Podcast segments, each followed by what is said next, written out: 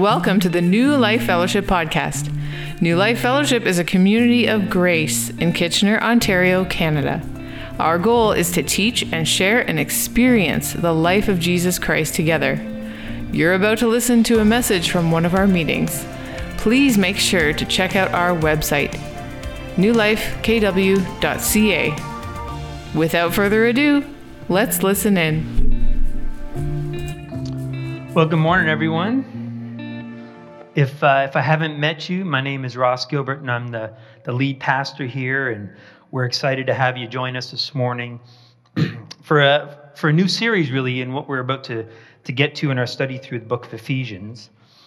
To start, I thought this would be an appropriate way to begin. I'm, I want to read from a, from a book called Love and War by John and Stasi Eldredge. And they open up this way they say, Dearly beloved, we have gathered here today in the presence of God to witness the joining together this man and this woman in holy matrimony. The bond and covenant of marriage was established by God in creation, and our Lord Jesus Christ adorned this manner of life by his presence and first miracle at a wedding in Cana of Galilee. And so the ceremony begins. It's a ritual ancient as time and young as hearts of the men and women standing before us. These brides and grooms look younger every year John is officiating.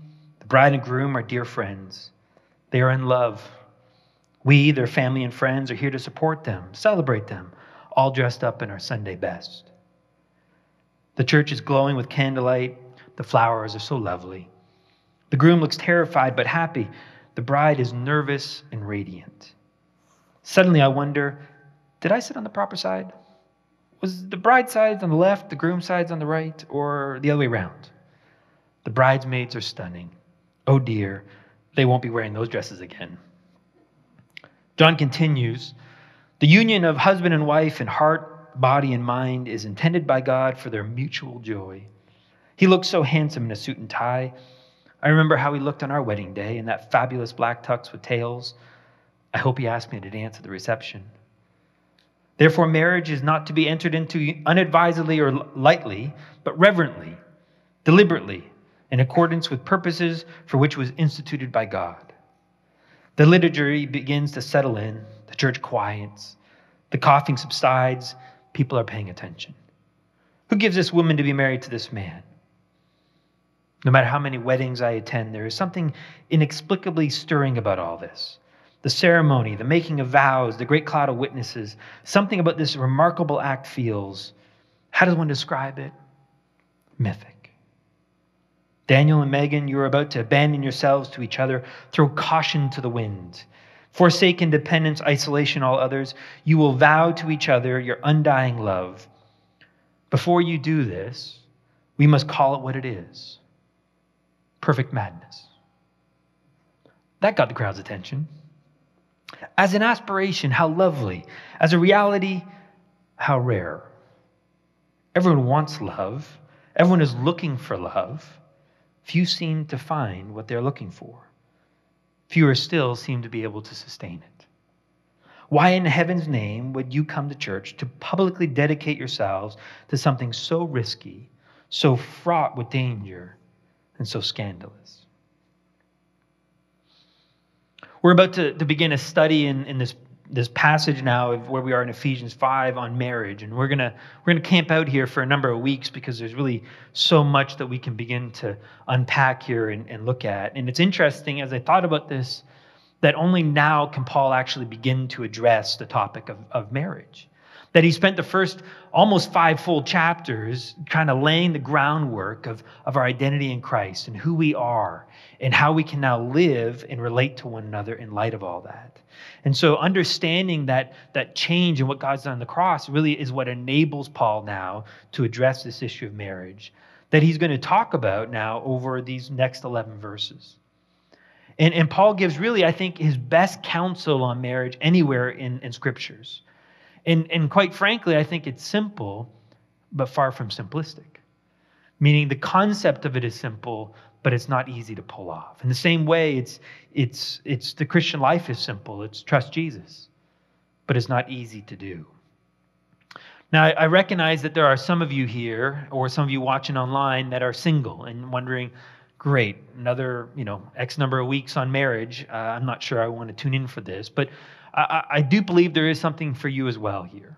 For those of you who are hoping to get married, that maybe you'll be able to find uh, to an understanding of what to look for in a spouse, what to look for in someone uh, to marry.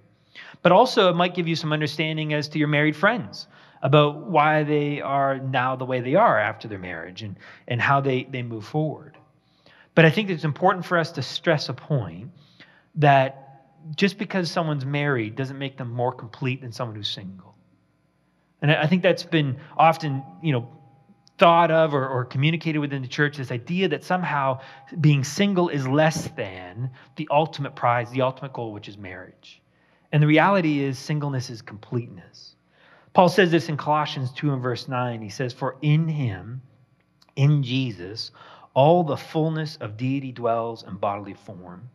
And in him you have been made complete, and he is the head over all rule and all authority.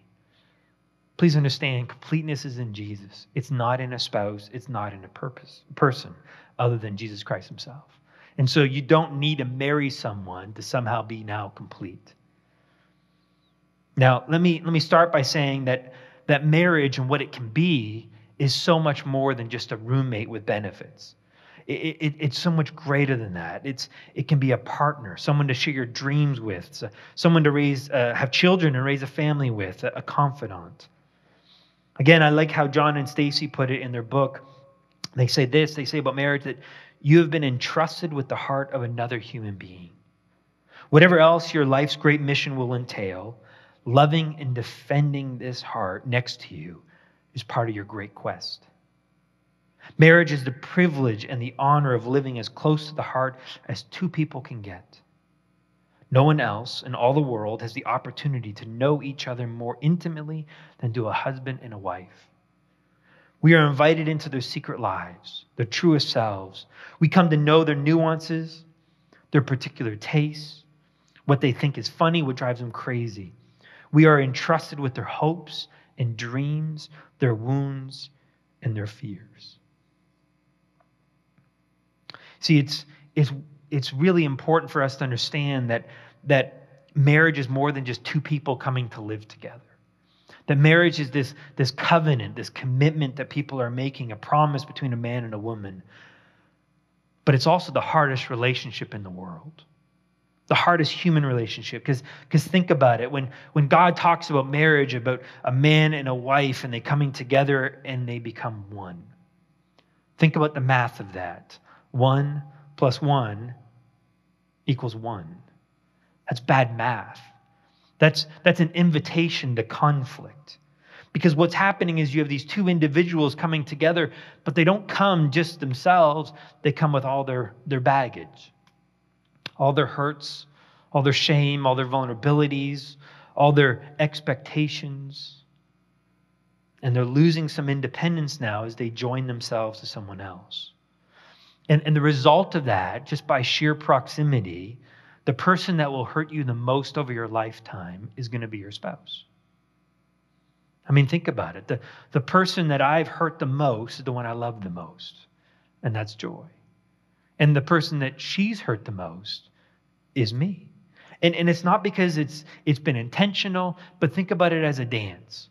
When you have two people who are dancing together in, in such close proximity, they're, they're bound to step on people's toes, especially when you've got someone you're dancing with me. And so it's just, it's inevitable to happen. And so I think that's partly why Paul said it was a bit of a gift to be single. But please understand, Paul's not against marriage as many have thought. He's, he's very much for it, I think, as this passage is going to show us. But let's, let's think about the statistics of this a little bit. Worldwide, half of all marriages fail. In Canada, that number is closer to 40%, which is a little encouraging compared to the rest of the world, but 40% divorce rate is not very encouraging at all. Now, as a something to look out for for you single people, occupations with the highest divorce rate, gaming managers, bartenders, flight attendants are all over 50% not to not to profile or judge anyone, but is anyone surprised that gaming managers are at the top? Um, any guesses on who's the lowest? Pastors came in second lowest. You know who came in lowest? This is I, I got a kick out of this one. Actuaries. actuary, sorry. The, the people who do math. Right? So basically they've done that, they've run the numbers. It's just not worth divorce. Just doesn't make sense. So, so Susan and Craig, you guys got the best odds. So, and if anyone's thinking about betting on them, you're in trouble. Some common reasons, though, why marriages struggle.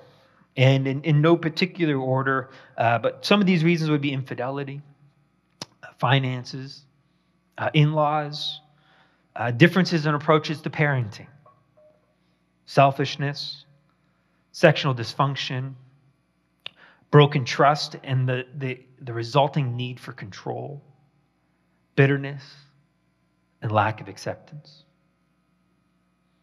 Notice that lack of communication doesn't make this list. And yet, that seems to be the most common answer that people give when they talk about their marriage is struggling. But the reality is that lack of communication is a symptom of a deeper problem. And it's not the cause.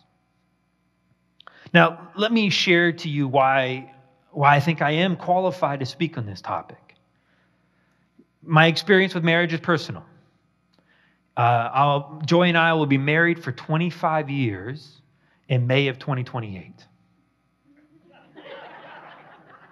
it sounds more impressive that way, doesn't it? Now, if you're doing the math in your head, then this May will be married for 18 years. And uh, we've been through a lot together. We've, we've lived in different countries. Uh, you know, Joy's come through uh, from, a, from a Latin country into this cold Arctic called Canada. We've been through uh, her, she's had significant mental health issues, and so that crisis is, is always uh, fun to live with. And we have five beautiful, incredible children that just adds an extra level of difficulty, I think, on, on any marriage. Uh, not that there's anything wrong with those kids, just, just having kids adds a, a whole complexity to it. Sorry? I can't keep going. So, so if you want to know what kind of a husband I am, feel free to ask Joy. I've tried to be really good this week, knowing that that might be the question.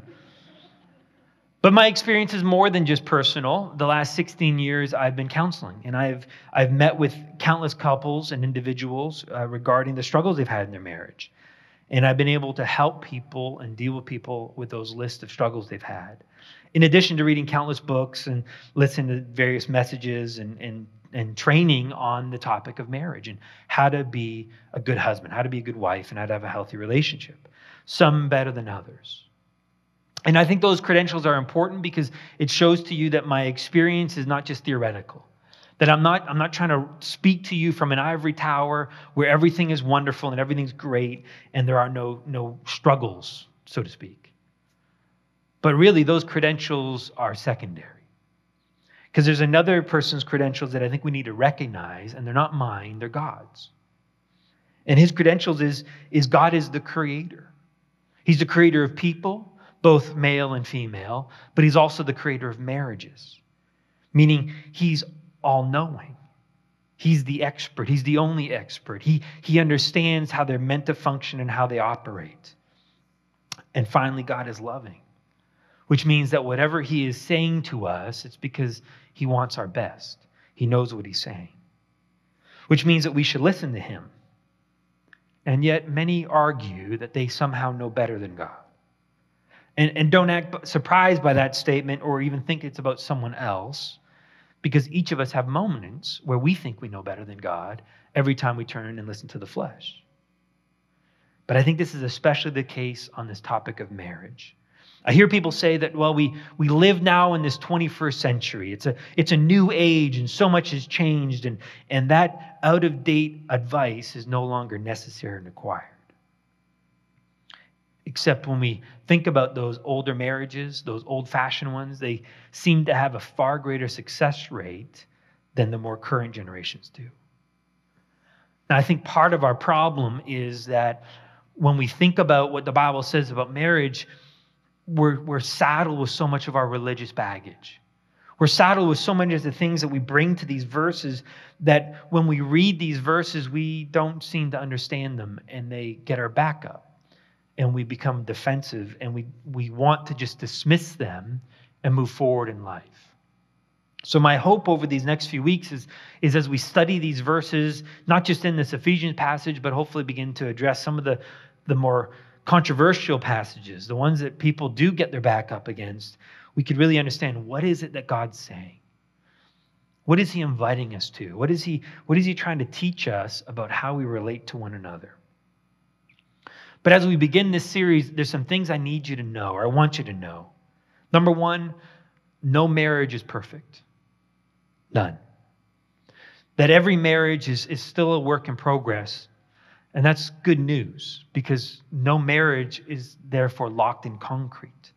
It's always changing, and therefore it's always capable of getting better. Think about like a garden. You know, a garden, it needs to be cared for. It, it needs to be weeded from time to time. The new seeds planted, and, and it needs to be, have protection from outside predators, and maybe some pruning from here and, and uh, here and there. But the result of all that hard work is something beautiful. Maybe it's beautiful flowers, something to look at, but maybe also some fruit and vegetables that are nourishing and healthy and good. And, and that can be marriage for us. But too often, the marriage we have is the one we get by default. We kind of just let it happen. And it's sort of like that garden that you don't tend to. And so the weeds begin to sprout up and they could begin to choke out and even overtake some of the, the other the fruit and the flowers. And so we need to be intentional with the kind of marriage that we want to create, the kind of marriage we want. But it's never, and I mean never, too late to start. It doesn't matter what lies in your past. It doesn't matter what you've been through. And here's why I say that because Jesus can fix anything.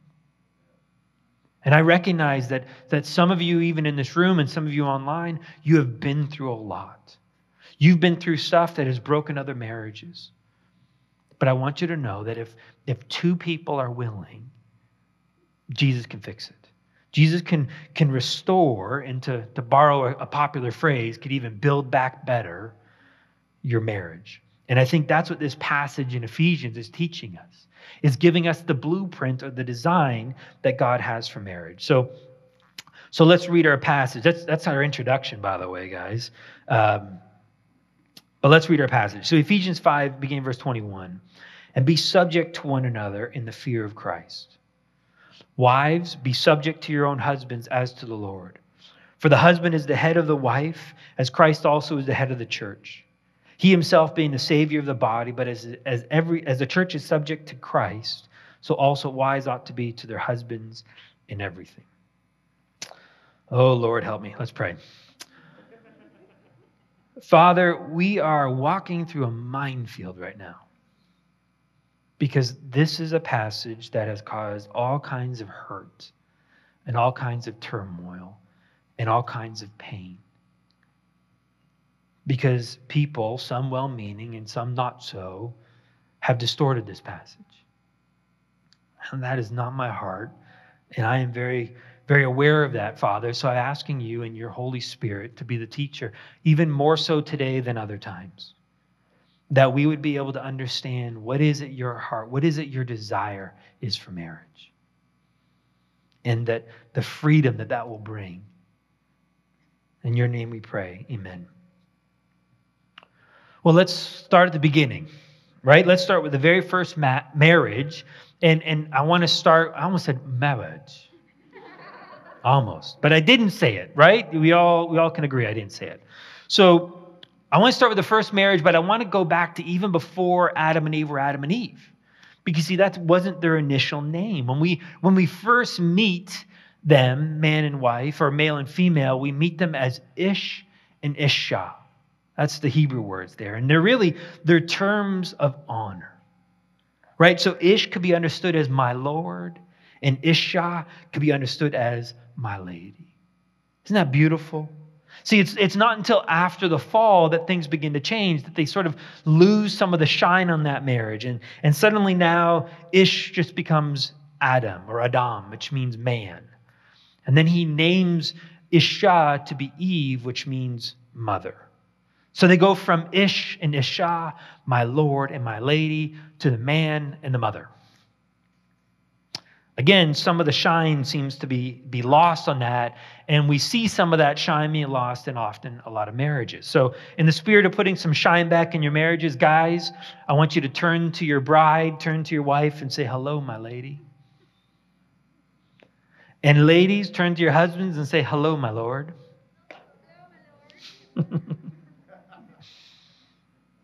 but I want to go back in history, right? To back when they were Ish and Isha. And in Genesis chapter 2 and verse 7, we read this that, that the Lord God formed man from the dust from the ground and breathed into his nostrils the breath of life, and man became a living being or a living soul. The word there for formed literally means to squeeze into shape. The best illustration I can give you is, is like packing a snowball. Or some might think more appropriately, packing a meatball when it comes to describing a man. But nonetheless, it signifies that man is a rather sig- simple creation. And all the ladies said, Amen. Right? Beautifully simple, but that's basically what we are. And he, creates him in, in verse 7, and then verse 8, God then plants this garden of Eden Eden literally means paradise. And, and he creates his garden of paradise and he puts man in there. He puts Ish in there with the responsibility to care for it. And, and he does this by giving, giving Ish, giving man, this authority over the garden. And I say that because we're going to see later on that, that God is the one who gives authority, but he's also not afraid of authority. That authority is important and it's necessary. But we'll talk about that uh, in, in more, more weeks as we go on. But now, as things begin to settle in the garden and, and Adam sort of, you know, gets comfortable in there, God looks on Adam and, and he says in verse 18, It's not good for man to be alone. I will make him a helper suitable for him. Ladies, that's talking about you. Isn't that beautiful? I mean, doesn't doesn't part of you get excited when you read that phrase, suitable helper? Isn't that awe inspiring? King James has help meet. Is that better or is that worse? Doesn't sound very good, right? The, the Hebrew, though, is Ezer Neged. And, and really, there's great glory to this term if we understand it. So these two terms, Ezer, Neged. The first term, Ezer, simply means helper. So it is an appropriate term when we call it a helper suitable. Or, but this helper term, though, it describes later on, describes the Holy Spirit. And so I want you to see that, ladies, you are, you are in good company here when you're being called a helper. So clearly, it's not meant to be a term of insignificance, a term of weakness, or an inferior term. It's one of great glory. But the other part there, neged, literally means corresponding to. And I think that's an interesting way of putting it, right? And that's why they have a suitable part, the suitable helper. But this corresponding to this idea that it's, it's different from Adam, but nonetheless equal. And so, really, when I think about this, is this this Ezer Neged is really a teammate someone who is, is different but equal. And I think that's really important for us to understand that it's okay to be different than equal. Let me give you an illustration. In, in our world, you might have money on one side and a gold bar on the other side. And based on the, the current rates and trading, they are equal to each other. I might have $1,000 of, of, of cash and a $1,000 gold bar, and they're equal to one another. But are they the same? No, they're two very different entities. And that's, that's what God's doing with mankind. In Genesis 1 27, it says, God made man male and female. And so there's the, the male man, not the first career, the male version of man, and there's the female version of man, and he made them both in his image. And so together we see these two people who are completely equal, but not the same. And that's okay. All the guys said, You don't sound convinced. Take a look at your brides. All the guys said, Oh my goodness. You got you need more coffee. We'll come back to that later. All right. Now it's interesting here. So he says it's not good for man to be alone, right? I need to make this Ezer Neged, this teammate, this person who's equal but different. Some would say complementary to, to, to Adam. So, what does he do next? What do you think? You would think he would go make, make Isha, but he doesn't do that. The very next thing he does, he starts making animals. So I kind of picture it this way God looks at Adam and he says, It's not good for you to be alone. Let's make some rhinos. So he, he makes a male rhino and a female rhino, and he, he brings these two animals to Adam and he says, What do you want to call them? And he calls them rhinos. And he says, Great, great, let's make something else. And he, and he makes a male version and a female version. He brings the animals to him. He goes, What do you want to call them? Let's call them lions. And then he, then he makes the male animal and a female animal, and he says, What do you want to call them? Let's call them giraffes. And, and so he's constantly making these two animals. And, and I think what he's doing here is he's basically he's trying to give Adam an object lesson. And I believe Adam, being smarter than the average guy today, probably clued in faster, going one, two, one, two, one, two, one. Where's my two? Where's the one like me? And so, what God was doing is He was showing to Adam his need. He was showing to Adam what he required. And finally, when he's made all these animals, now he goes and he puts Adam to sleep. And he removes a rib, he removes a piece from Adam. And it says in verse 22 the Lord God fashioned into woman the rib which he had taken from the man and brought her to the man. Now, remember when we said that God formed Adam? It was a simple creation, right? It was just squeezed into shape like making a snowball. But the word he uses here, translated as fashioned, is a far more complex term. It's, it's really this idea to design and to build. And, and there is a beauty to the, the complexity and the creation of women. And all the men said, You're getting better. And so he creates this beautifully complex creation and he brings her to Adam. And Ish meets Isha for the very first time. And no, Adam did not say, Whoa, man, and hence her name. That's not, that's not where it came from. But what he does say is significant. It really is significant. This is what he says in verse 23 This is bone of my bones, flesh of my flesh. She shall be called woman because she was taken out of man. Ladies, doesn't that just cause us, you know, just a tingle to run up your spine? Don't you get a little excited hearing that? Bone of my bone, flesh of my flesh. Isn't that romantic? Isn't that beautiful? I don't think so either. I, I, maybe it rhymed in the original language. I'm not sure. But there's something really beautiful about it. I, I don't think you'll ever see it on a Valentine's Day card.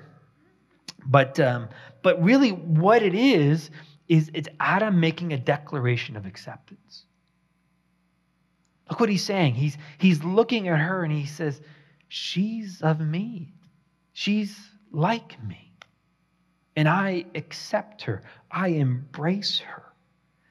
And, and she, she's beautiful and I want her. And she's the one that matches me. She's the perfect fit for me. So it goes on to say in verse 24 and 25 For this reason, a man shall leave his father and his mother and be joined to his wife, and they shall become one flesh. And the man and his wife were both naked and were not ashamed. I always think that's the goal of every marriage this idea of being naked and unashamed. And I don't just mean physically, although that's all good and everything, but, but much more than that to be able to be naked in your soul and to be naked in your heart to the other person and, and completely vulnerable, where you could be fully known, everything about you, and not be loved less, but be loved more. That, that your fears and your insecurities, the things that you don't like about yourself and the perceived flaws and shortcomings, the mistakes, the things you've been through, all of that is known by someone and they say, But I still choose you. I still love you. And that's, that's really what this idea of this marriage was, was Adam and Eve knew each other perfectly. There's nothing to hide behind. And there was no need to because there was no shame. But what's interesting is, is it says for this reason. And yet the reason isn't entirely clear, I'd argue, in the Genesis passage. But, but I think in Ephesians 5, we're going to see it. Because, see, Paul actually quotes that verse of for this reason in this passage, as we'll see. But the context here is in terms of Adam or husband loving your wife. And you see, the reality is what God's done is He set us up to, to give love before we are to receive love from another person. Let me, let me illustrate it to you this way. If I gave you $10 million, would that be a good thing? Yes, it would. It's okay. You can say yes to that one. I, I had one person say no, and I thought, you don't understand money. Money's not wrong. Money's not evil. What is evil? The love of money, right? So if I gave you $10 million, there's a lot of good you could do potentially with $10 million. So it's a good thing if I gave you $10 million. But there's one catch. There's one problem with it. You're not allowed to spend it. You're not allowed to invest it. You're not even allowed to give it away. All it can do is just sit in a big pile right in, the, right in front of your, in your living room. How much value is this $10, $10 million now? It's worthless. It needs to be used. Well, think about it. How much love did Adam have? How much love did Ish have before his Isha, his lady, showed up? He had an infinite amount of love because he had God's love. But he had no one to give and offer that love to, not one like him. It wasn't, he couldn't offer that love to the rhinos, to the lions, to the giraffes, to the elephants. They weren't designed for it. He needed one like him to give that love to. And so along comes Isha, his lady, someone that he could offer love to primarily, and then receive love back. You see, that's what's so beautiful about this marriage relationship is it becomes a place where you have another person that you can share love with, where this love flows back and forth. And that sets us up now to come back to our passage in Ephesians. So in Ephesians 5 21 and 22, Paul writes, Be subject to one another in the fear of Christ. Wives, be subject to your own husbands as to the Lord. Now, I recognize that this word submission or be subject, that, that is causes all kinds of, of baggage probably to be tripped up and overturned in people's minds. And so we want to begin to address really what is Paul trying to say here. And I, I included verses 21 and 22 because some people try to separate those two verses.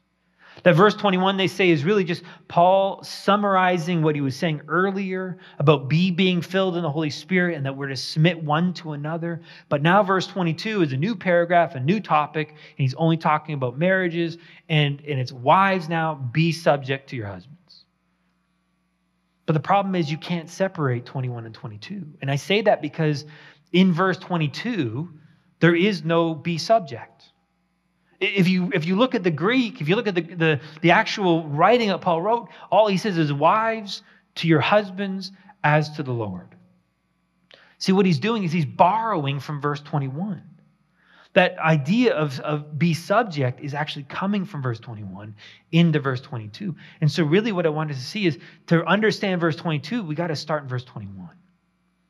And, and in verse 21, what Paul's teaching us is that there's a mutual submission that there's a submission going on between husbands and to their wives and wives to their husbands. And he's going to explain what that's going to look like. But but I make that point because let's pause and acknowledge how wives have been beaten up by this passage. That wives have been told over and over and over again, you need to submit, you need to submit, you need to submit. And that is not the point of this passage. It is not for husbands to demand that submission from their wives. In fact, what's interesting here is in these 11 verses, these first three verses are aimed at the wife. And I, I would even argue that, that one of those verses is aimed more towards the man than the woman. But the next eight verses in this passage is aimed more at the man than the wife. What does that tell you? Tells me that God's trying to, to hammer home a message to husbands more than he is to wives. And so I, I don't want us to come into this passage and think that we're going to beat anyone up. Instead, what we want to understand is what is God's intention for this marriage? Now, the word submit here in Greek is the word hypotasso. And, and let's start with what it doesn't mean, and particularly what it doesn't mean towards women, because I think that's where they've been beat up by. Right? So, number one, it doesn't mean that woman needs to be quiet, that she loses her voice, and that her opinion doesn't matter. It's unimportant. That's not what it means. It also doesn't mean obey. It's a very different word. Right? So it's not it's not subjecting a woman to be as a slave to her husband who's the master. It doesn't mean that women get to be treated like property or second-class citizens. Doesn't mean that her her needs are somehow secondary to that of the man. But it also doesn't mean that women need to go back to the way it was in the 50s right? Where father knows best and, and we all live like the Cleavers. And, and that means, you know, men go off to work and women stay home and they're caring for the family and so forth. Because understand, there's no right way to do it. For some families, it works for the wife to stay home while the man goes and he, he earns a living outside the home. But please understand, both are working. And then in other families, it makes sense for both to go out and work outside the home. And then there's other families where the wife goes and makes a living outside the home and the man works from home. There's no one right way to do it. And that's what, again, speaking on that topic of unity that Robin mentioned earlier, we get to have that unity where we're not trying to force someone into our own mold. So what works for your family may be different than my family, may be different from another family. And let us be willing to show acceptance towards that. Because for too often, and particularly women have borne, borne this brunt, where they're looked down upon if they're not doing what others think they should be doing. And I, and I think often of a passage in Romans 14 where Paul says, Who are you to judge a servant of another? It's not our place to judge. It's not our place to look down upon. They are free to do what they want to do. But but please understand, just because we've misunderstood this word of, of submission, it doesn't mean we throw the baby out with the bathwater. And, and I think that's what's really important is because some what they've done is they basically said, well, that was a cultural passage. That was that was based on the, the time and the era, but because things have changed, we can dismiss that passage. But the problem with that is throughout this passage and other passages as well, Paul keeps repeatedly grounding his teaching in what happened in the garden with Adam and Eve, with Ish and Isha. Meaning it's, it's bigger than culture. It's what God intended, what God designed for marriage. And if we reject this whole idea of submission, what we're doing is, even though it's well intended, we're rejecting God's counsel and we think we know better than Him. So let's, let's understand then what hypotasso really means. What does it really mean to submit? And, and really, what the word means is it's to willingly yield and place yourself under another. So it's not something that's forced. It's not something that's, that's you know, pressured upon someone else. What, what I think is really beautiful is in, in the Greek here, Paul uses the middle tense on the verb. So what does middle tense mean? Well, there's an active verb. And, and the active verb would be uh, Ross hits Robin. Don't ask why. Long history. Something about Ottawa Senators last time. But anyway, so that would be the active. Ross hits Robin. Ross does the work, active. But then there's Robin hit by Ross. That's the passive. Robin didn't do anything other than the Senators thing, but he didn't really do anything to be hit. But then there's the middle, which would be Robin hits himself we're going to get some help for that. But, but nonetheless, it's something you're doing to yourself. And so what we see here in this idea that, that submission isn't something that, that I do to Joy or Joy does to me.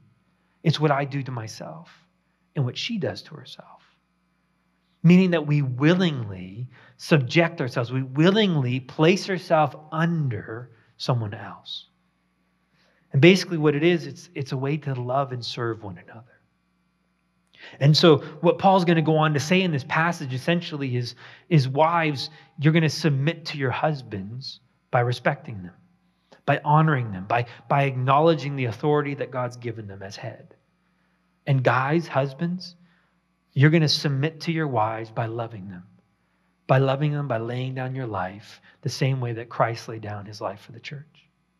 And so you see these, these two people that aren't trying to stand above one another, but they're willing to serve each other by submitting to each other. And I think this is really important because it's redemptive. Remember what, what God's doing is in redemption here, He's redeeming, He's putting things back together where the fall has torn it apart. And He's starting within ourselves as individuals. We've gotten the first fruits of the Spirit, we've been restored as a person, as an individual. And now He's beginning to restore relationships. He's doing that within the church, but He's doing it within families, He's doing it within marriages. And that idea here, again, is one of mutual submission towards one another. And, and notice what he says in the passage here that we're to be subject to one another in the fear of Christ. Now, please understand that's not a threat. It's not God saying, if you don't submit to one another, I'm out to get you. That idea of, of the fear of God is really one of reverence and awe. It's out of respect to Him. And so, this idea of mutual submission that I offer to my spouse or you offer to your spouse is ultimately one where I'm trusting God. Where I'm saying, God, I trust that you know what you're doing. I trust that your wisdom and your counsel, and even though my spouse may not deserve it, you've asked me to do this. And that's my job, that's my role. And so, my marching orders are to submit myself to my wife, to Joy, each and every day. It doesn't matter what she's done or not done. My job is to submit to her. And, and likewise, her job is to submit to me. And, and I realize, and, and really as a husband, when you recognize that, when you realize the gift that, that your wife, or even as a husband gives to your wife in that submission, that, that serving, that offering yourself to the other person, you begin to see what a, what a beautiful gift it really is one that we're not to take lightly, one that we're not to abuse and to neglect.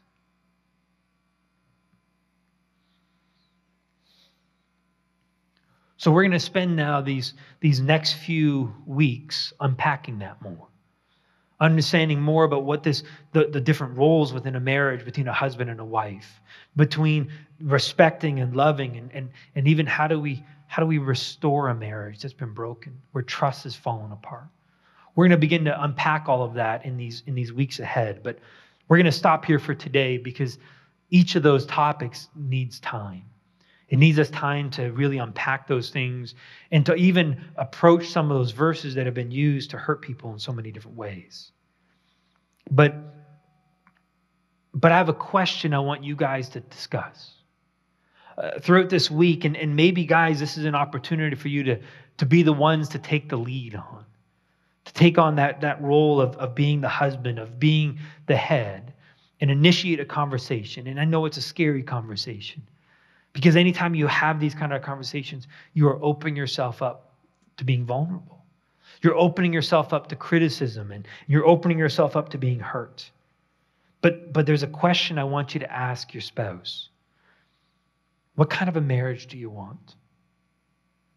In that spirit of being intentional, in that spirit of, of, of, of, going into the garden and, and not just letting the seeds fall where they may and just grow up and letting the weeds, you know, happen, but being intentional in the garden and, and weeding those things that aren't good and making sure what you want planted is where it's planted. Designing the marriage you want. Because the framework of it's going to be the same in all healthy marriages, but there's a, a uniqueness to your marriage. And so, what do you want your marriage to look like? What, what kind of changes would you like to see happen? Because again, no marriage is perfect, they're constantly changing. And I would invite you to have that conversation with your wife. And, and ladies, recognize that when that guy asks that question, that he is being vulnerable and he's risking so much. And go easy, go gentle. Speak truth, but in love. And have that back and forth and begin to dream. Begin to look at that this conversation is not one to attack the other person, but it's an invitation to something even greater. Because I guarantee you, both of you are desiring something greater than what you currently have. And that's good and that's healthy. Let's pray. Father, we're just beginning this, this topic on marriage, and, and I know it's been an, an area that the enemy has attacked because to destroy a family begins to have a ripple effect in, in societies in so many different ways. And we want to hear from you and what you think marriage ought to look like, how you've designed it, because ultimately, God, you're the only expert. You're the only one qualified to speak on it. But we need to listen. We need to be willing to subject ourselves to our spouse as you've designed it, as you've intended it. And in doing so, we get to create and be part of creating the marriage that you, you want for us to have. And so I pray that each of us would be bold enough to ask that question and receive it in a spirit of constructive criticism, being grounded and rooted who we are in you, that we're able to hear that there's things that we can improve. There's things that we could do better and do differently, recognizing that those things don't define who we are. But I pray, Father, over these next few weeks, that we would hear from your Spirit and experience the freedom and the beauty and the joy of being naked and unashamed with our spouse. In your name we pray. Amen. You have been listening to the New Life Fellowship podcast. Thanks for joining us. For more great content, please be sure to check out our website, newlifekw.ca, and sign up for our mailing list. Subscribers will receive our The Life in the Apartment ebook that is sure to encourage and bless. Don't forget to follow us on Facebook, Instagram, and subscribe to our YouTube channel to watch the latest services and additional video content. New Life Fellowship is a registered charity that is supported by the giving of partners and friends. All donations will be received. If you would like to donate, donate at newlifekw.ca. Your giving is highly valued and appreciated. You are loved. Take care.